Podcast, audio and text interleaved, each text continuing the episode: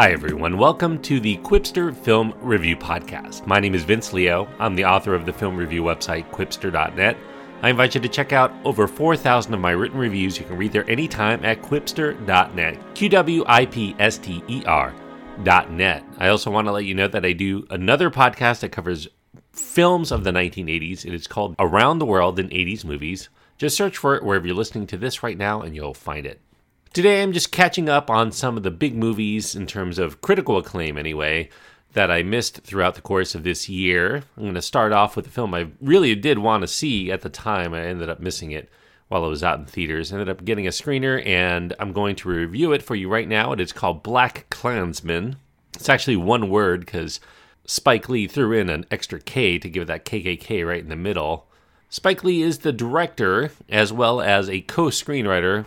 The screenplay had already been in effect before he took over the screenplay in a couple of passes anyway. Charlie Wachtel, David Rabinowitz, and Kevin Wilmot also had their hands into the screenplay. The cast includes John David Washington, Adam Driver, Laura Harrier, Topher Grace, Robert John Burke, Frederick Weller, and a bunch of other people.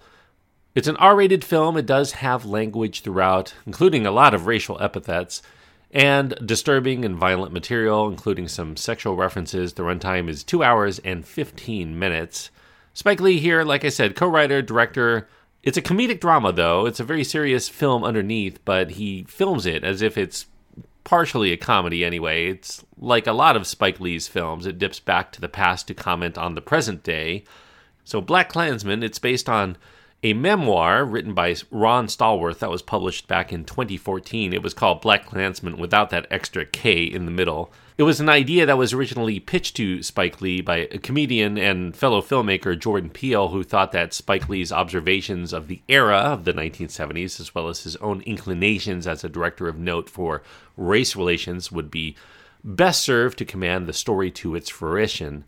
Lee thought initially when he first heard it that it was an absurd farce that was meant for a complete comedic take. He was uninterested, at least until he found out it was a true story. And from there, he played up some of those initially farcical feelings to play it kind of as a comedy that he had in mind. But he also ended up incorporating commentary on modern-day racial politics that ended up seeping in at the time he was creating and filming this. Now, in BlacKkKlansman, we go back to the nineteen seventies, and that's where we find Ron Stallworth. He was the first black police detective who ended up working for the Colorado Springs Police Department. In one of his first assignments, after he labored for a while behind the scenes to test the waters of being in a mostly white police force as a file clerk, Ron is then hired to go undercover to record a speech given locally by a black activist named Kwame Ture, played by Corey Hawkins. Ture was formerly known as Stokely Carmichael.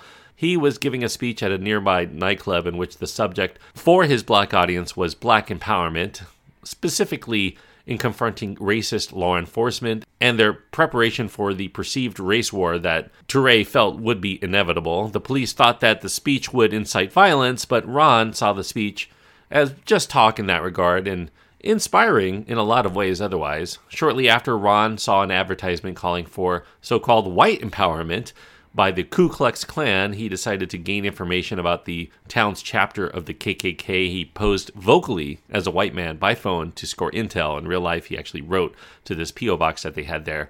He pretended to be a white person interested in joining the K K K. So much so that the K K K wanted to actually meet him, so he ended up having to actually get a fellow white officer, a non-practicing Jewish fellow undercover narcotics detective named Philip Flip Zimmerman, who is mostly fictionalized in this film. There was a white officer that pretended to be the African-American Ron Stallworth, but his name was not Zimmerman. He also was not of Jewish heritage to our knowledge. Just a narrative device here, not based on reality.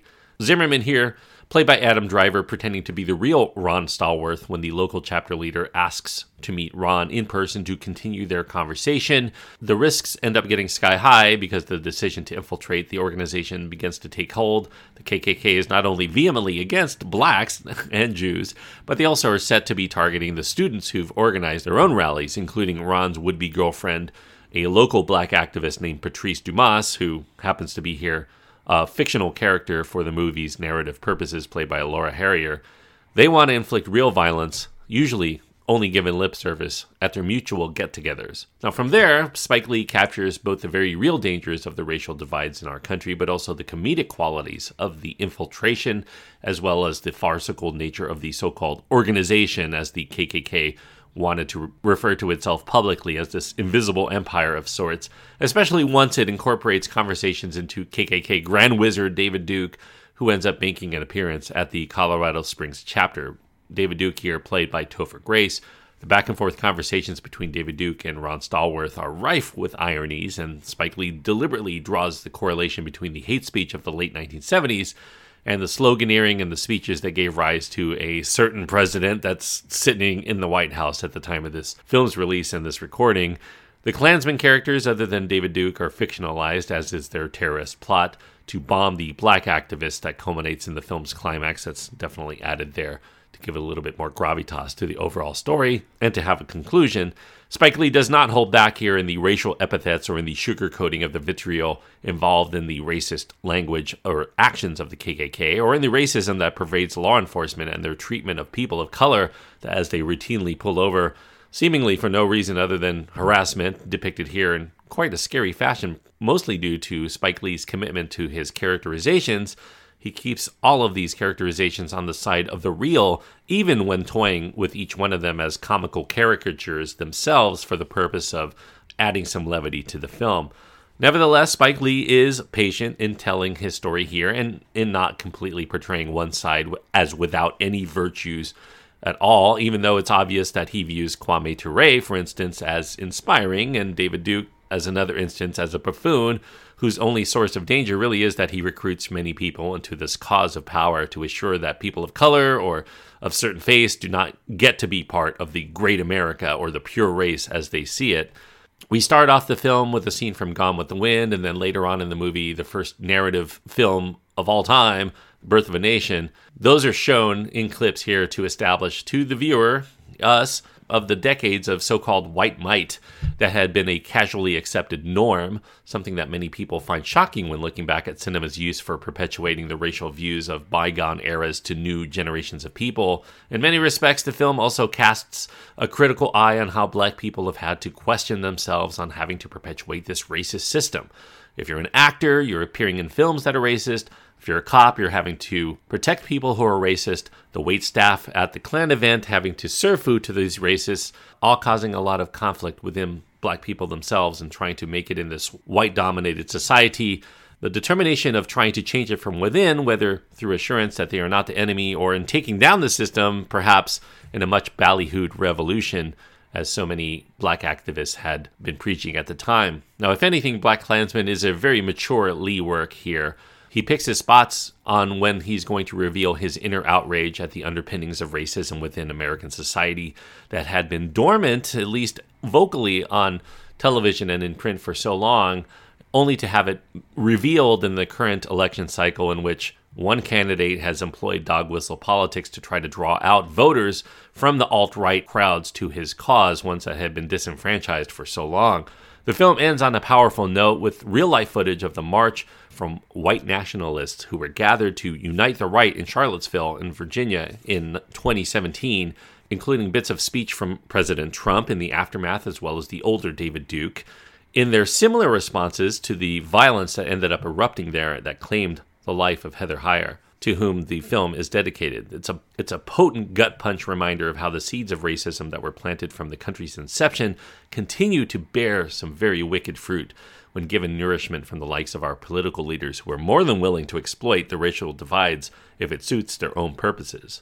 Now, race relations are certainly a main staple within a Spike Lee joint, but not all of his attempts have been as inclusive to the mainstream moviegoer, such as Chirac, which was a brilliant film in many respects, and just as potent and relevant, but it really didn't preach to anyone not already in the choir of celebrating Spike Lee's praises as a filmmaker. Do the Right Thing perhaps will always be the pinnacle in Spike Lee's career in this regard, but BlacKkKlansman, outside of its provocative title, was certainly as accessible to most moviegoers who aren't already wearing MAGA hats or Klan hoods, or I guess I would say the people who think that black power and white power constitute the same thing in America probably are never going to understand the distinction within a Spike Lee film either. Now, Lee here sees the humor not only in the undercover cop case, but also in the absurdity of a white power movement in a country that has always had white power, and the profundity within a Black is Beautiful movement in which whites are always heralded as the pinnacle of beauty, to try to suggest that Black people can be just as beautiful as well. Beyond the messaging here, the film features terrific acting, very beautiful cinematography here. Spike Lee decided to shoot it on film, which is pretty much a rarity these days. A very powering score here, for many reasons I think both as cinema and as social commentary.